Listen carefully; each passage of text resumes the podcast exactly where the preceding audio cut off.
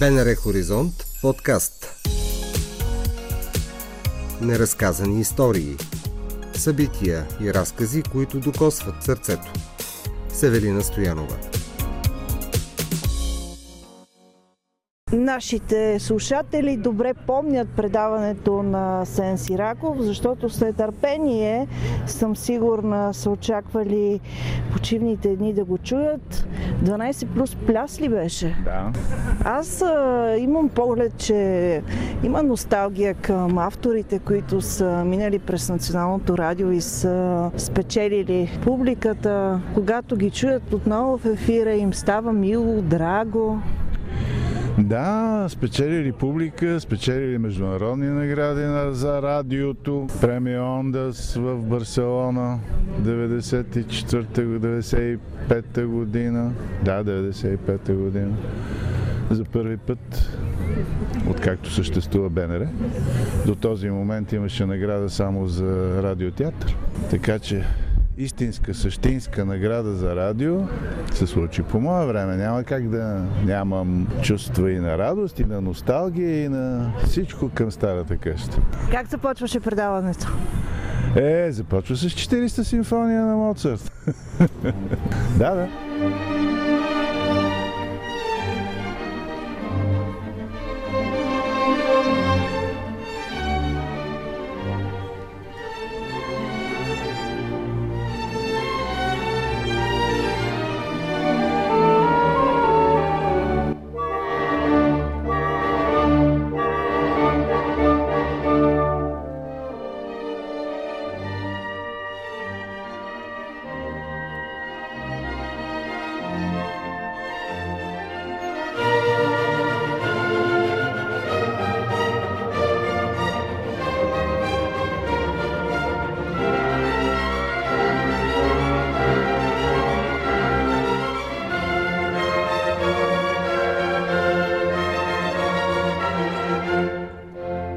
40-та симфония на Моцарт. Това е началото на предаването. И до кога бяхте в Националното радио? До 98 до, до декември 98 година. И след това, на къде ви отведе пътя? Преди да стигнем до детските книги. След това пътя ме отведе в БНТ. Но тъй като изкарах там а, БНТ, изкарах при Иван Гарелов изкарах 6 месеца, след което едни хора от радиото отидоха в БНТ и в БНТ за мен, от, за мен отново стана тясно. и тъй като по стара логика не трябва да превръщаме мъченици и герои, с хитроумни комбинации, свързани с трудови договори, временни такива, преместване, длъжностни характеристики, работи и да. Нали, в един момент или отпадаш, или напускаш. То измислено е. Работи, доказано работи. А след БНТ известно време бях линейен продуцент на ОРФ на австрийската телевизия. След това имах един мрачен период, който насам на там нямах и работа. Благодарение на някои печатни издания успявах да вързвам двата края. Докато един прекрасен ден, вече по-късно, 2012 година, станах директор дирекция в Министерство на отбраната, така наречената медийна дирекция, която се занимаваше, която обедини в себе си военния телевизионен канал, Вестник Българска армия, документалната военна киностудия и ежедневния информационен мониторинг. И на тази длъжност се задържа, задържах повече от 4 години, кое, което никога не се е случвало с директор на тази длъжност в това министерство. После естествено пак нещата се смениха в държавата и аз отново трябваше а, по познатата схема да напусна. И стигаме до детските книги. Сега радвате децата. Да, а, престраших се. Престраших се в началото на 21 век, някъде 2002 година. Преди 20 години се престраших да опитам да пиша за деца, защото за мен това винаги е било света светих и знам, че много хора се опитват, така казано малко на жаргон, пробват. А, и на мълцина се получава. Реших да опитам. Получи се. Продължих. Получи се още по-добре. Продължих. Взех националната награда, по-точно присъдиха ми, казано правилно, присъдиха ми националната награда за детска а, литература Константин Константинов в Сливен. Продължих да пиша, издадох четирилогия Четвъртото неизвестно, което е с четири истории за семейно четене.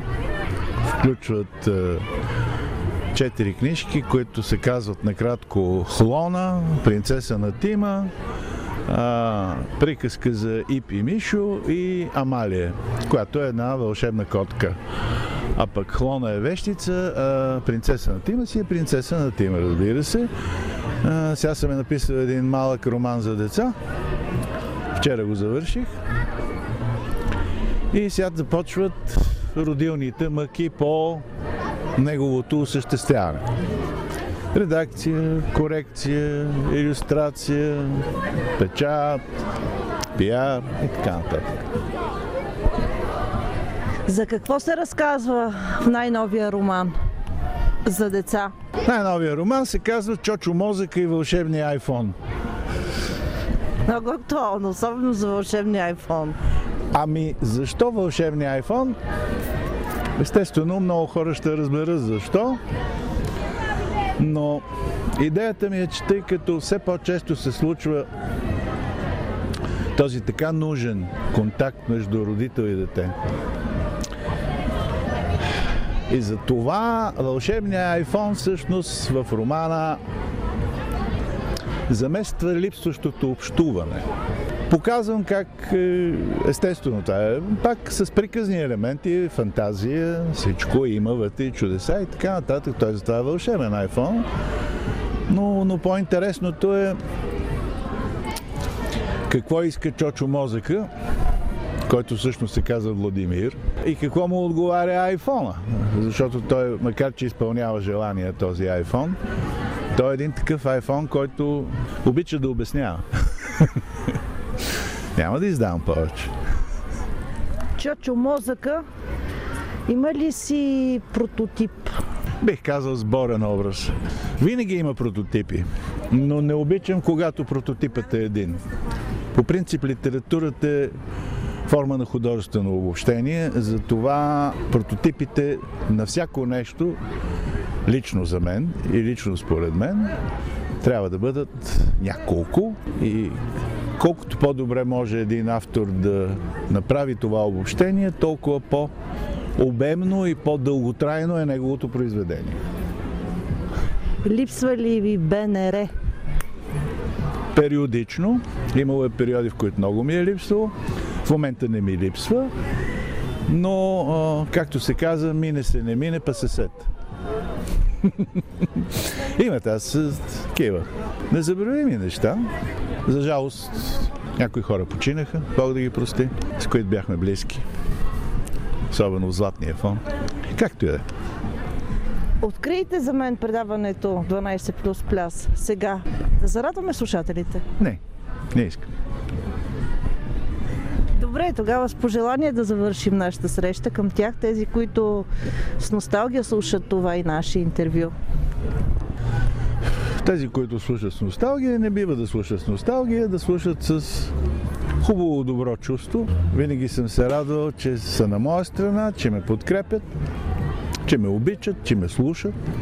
До ден днешен срещам хора, които си спомнят за мен, спомнят си за предаването. И най-вече, което за мен е много важно, си спомнят те самите как са се чувствали, когато са го слушали. Че са се чувствали прекрасно, което за мен е няма по-голяма награда от това. Как се казвате? Мерджан. А ти кой си? Кристиан. Зад вас има книги. Да им прочетем заглавията. Добре. А, Първо ти. Принцеса на Тима. Добре. Амалия и, и, и Мишо. Така, след това Приказка за Ешко Бешко, Измишлюко и Кюртицата Суфлица. Айде, ти си наред. Добре. А, къде е заглавието? Добре. Приказка за Мечо или Зайо? Е, приказка за Мечо или кога Зао спи за мен сън. Спи ли Зайо си меса? М, да. Следва коя книжка? Тази. Как се казва? Клона. Колона. А тук имам какво? Приказка за малката слоница.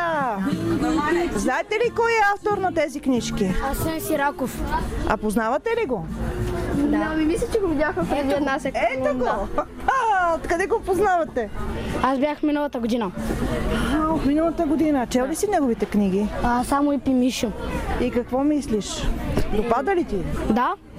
За какво се разказва в Ипи Мишо? Ами за едно дете и мишки, които играели. А ти, Аз нищо не съм чела от книгите. но бе, има шанс бъдеще да прочетеш. Ти познаваш лично Асен Сираков. Да. И за какво си говорихте, като се запознахте миналата година? Ами, миналата година си говорихме за неговите книжки и как е започнал да ги пише. И какво запомни? Ами, запомних, че а, запомних, че той е а, измислил да иска да прави детски книжки. Сега можеш да го поздравиш и да си кажете по една добра дума. Това е Кристиян, който се е запознал с вас миналата година. Много се радвам, че сме се запознали миналата година. Ето, сега е време да се поздравите. И какво ще кажеш на автора? Да, да имате много успех в бъдеще. И да продължава да пише. Най-вече да продължавам да пиша. Успех е една история като птич. Тук каца, ту отлит. Кристиян, който желая след това да вземе ти искаш ли да станеш писател, като Сен Сираков? Да. Успех! Мерси. И аз искам да стана като него, писател. Ти за какво ще пишеш? За любов. Историите още един идват сами. И така е най-добре, защото всяко нещо, което човек седне и си го измучи от пръста, не става за нищо. Разбира се, когато един писател напише нещо, той не може да бъде много, да бъде убеден, че това, което е написал, непременно ще се хареса на тези, за които го е написал, случай на вас. Затова преди една книжка да излезе на бял свят, тя минава един такъв предварителен тест. И ако го мине благополучно, заминава за издателството. Ако не, писателя сяда и започва да мисли къде е сбъркал. С всяко нещо е така, деца. Пише за вас от 2002 година, 20 години. Написал съм 8 книжки за деца. И вчера завърших едно романче за деца, което ще се казва Чочо мозъка и вълшебния iPhone.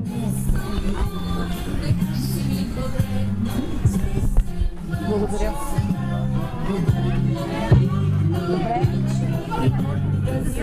Какво да правя монолози или да чета къси. Най-добре е, ако някой иска нещо да пипа, да си пипа, каквото и да попита, ще му отговоря.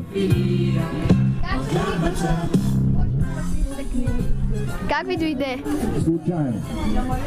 Случайно, по-скоро се престраших 2002 година, защото аз съм написал по принцип над 30 книги, но повечето са за възрастни.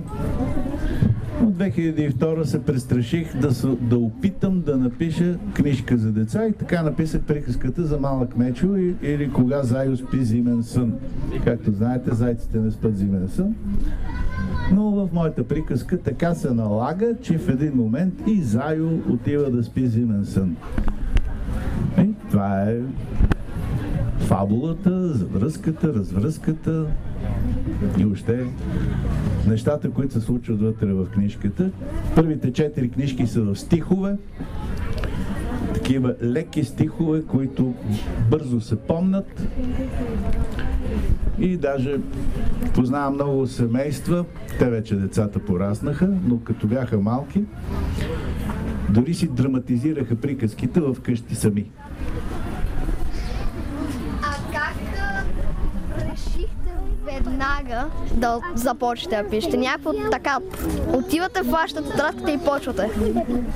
Всеки има различен подход.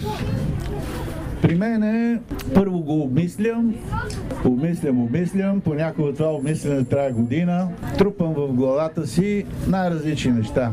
Случки, фрази, стихчета, какво ли не. И когато вече усета, че започва да прелива от главата, сядам да го пиша. А на колко години започнахте да пишете? Еми преди 20 години, значи на 50. Както каза едно дете преди месец и нещо, е, това не мога да бъде, ти си по-голем от дедо ми. И още пишете, нали? Да, нали ти казах, че вчера завърших, вчера буквално, вчера завърших едно детско романче. Това никой не знае. Аз искам да продължа, но това не става само с искане. Както казваше един рабин на времето, не трябва само да искаш, а трябва и малко да можеш. Асен Сираков, в очакване на най-новия му роман за деца. Да, той е един малък роман за деца, който ще бъде естествено иллюстриран. В момента започват едни не много кратки проучвания и разговори в търсене на подходящ художник, който да направи иллюстрациите. Това ще бъде едно романче около 120-125 страници, така книжка. Детските романи по принцип са по-късички, защото децата не трябва да се обременяват много с такива обемни литературни произведения. По-хубаво да прочете три по-кратки, отколкото да се измъчи с едно дълго. Асен Сираков, ще се видим отново. Живот и здраве! С удоволствие! Чухте епизод от подкаста Неразказани истории. Можете да ни намерите на сайта на Българското национално радио, платформите Spotify и SoundCloud и каналите ни в Apple и Google.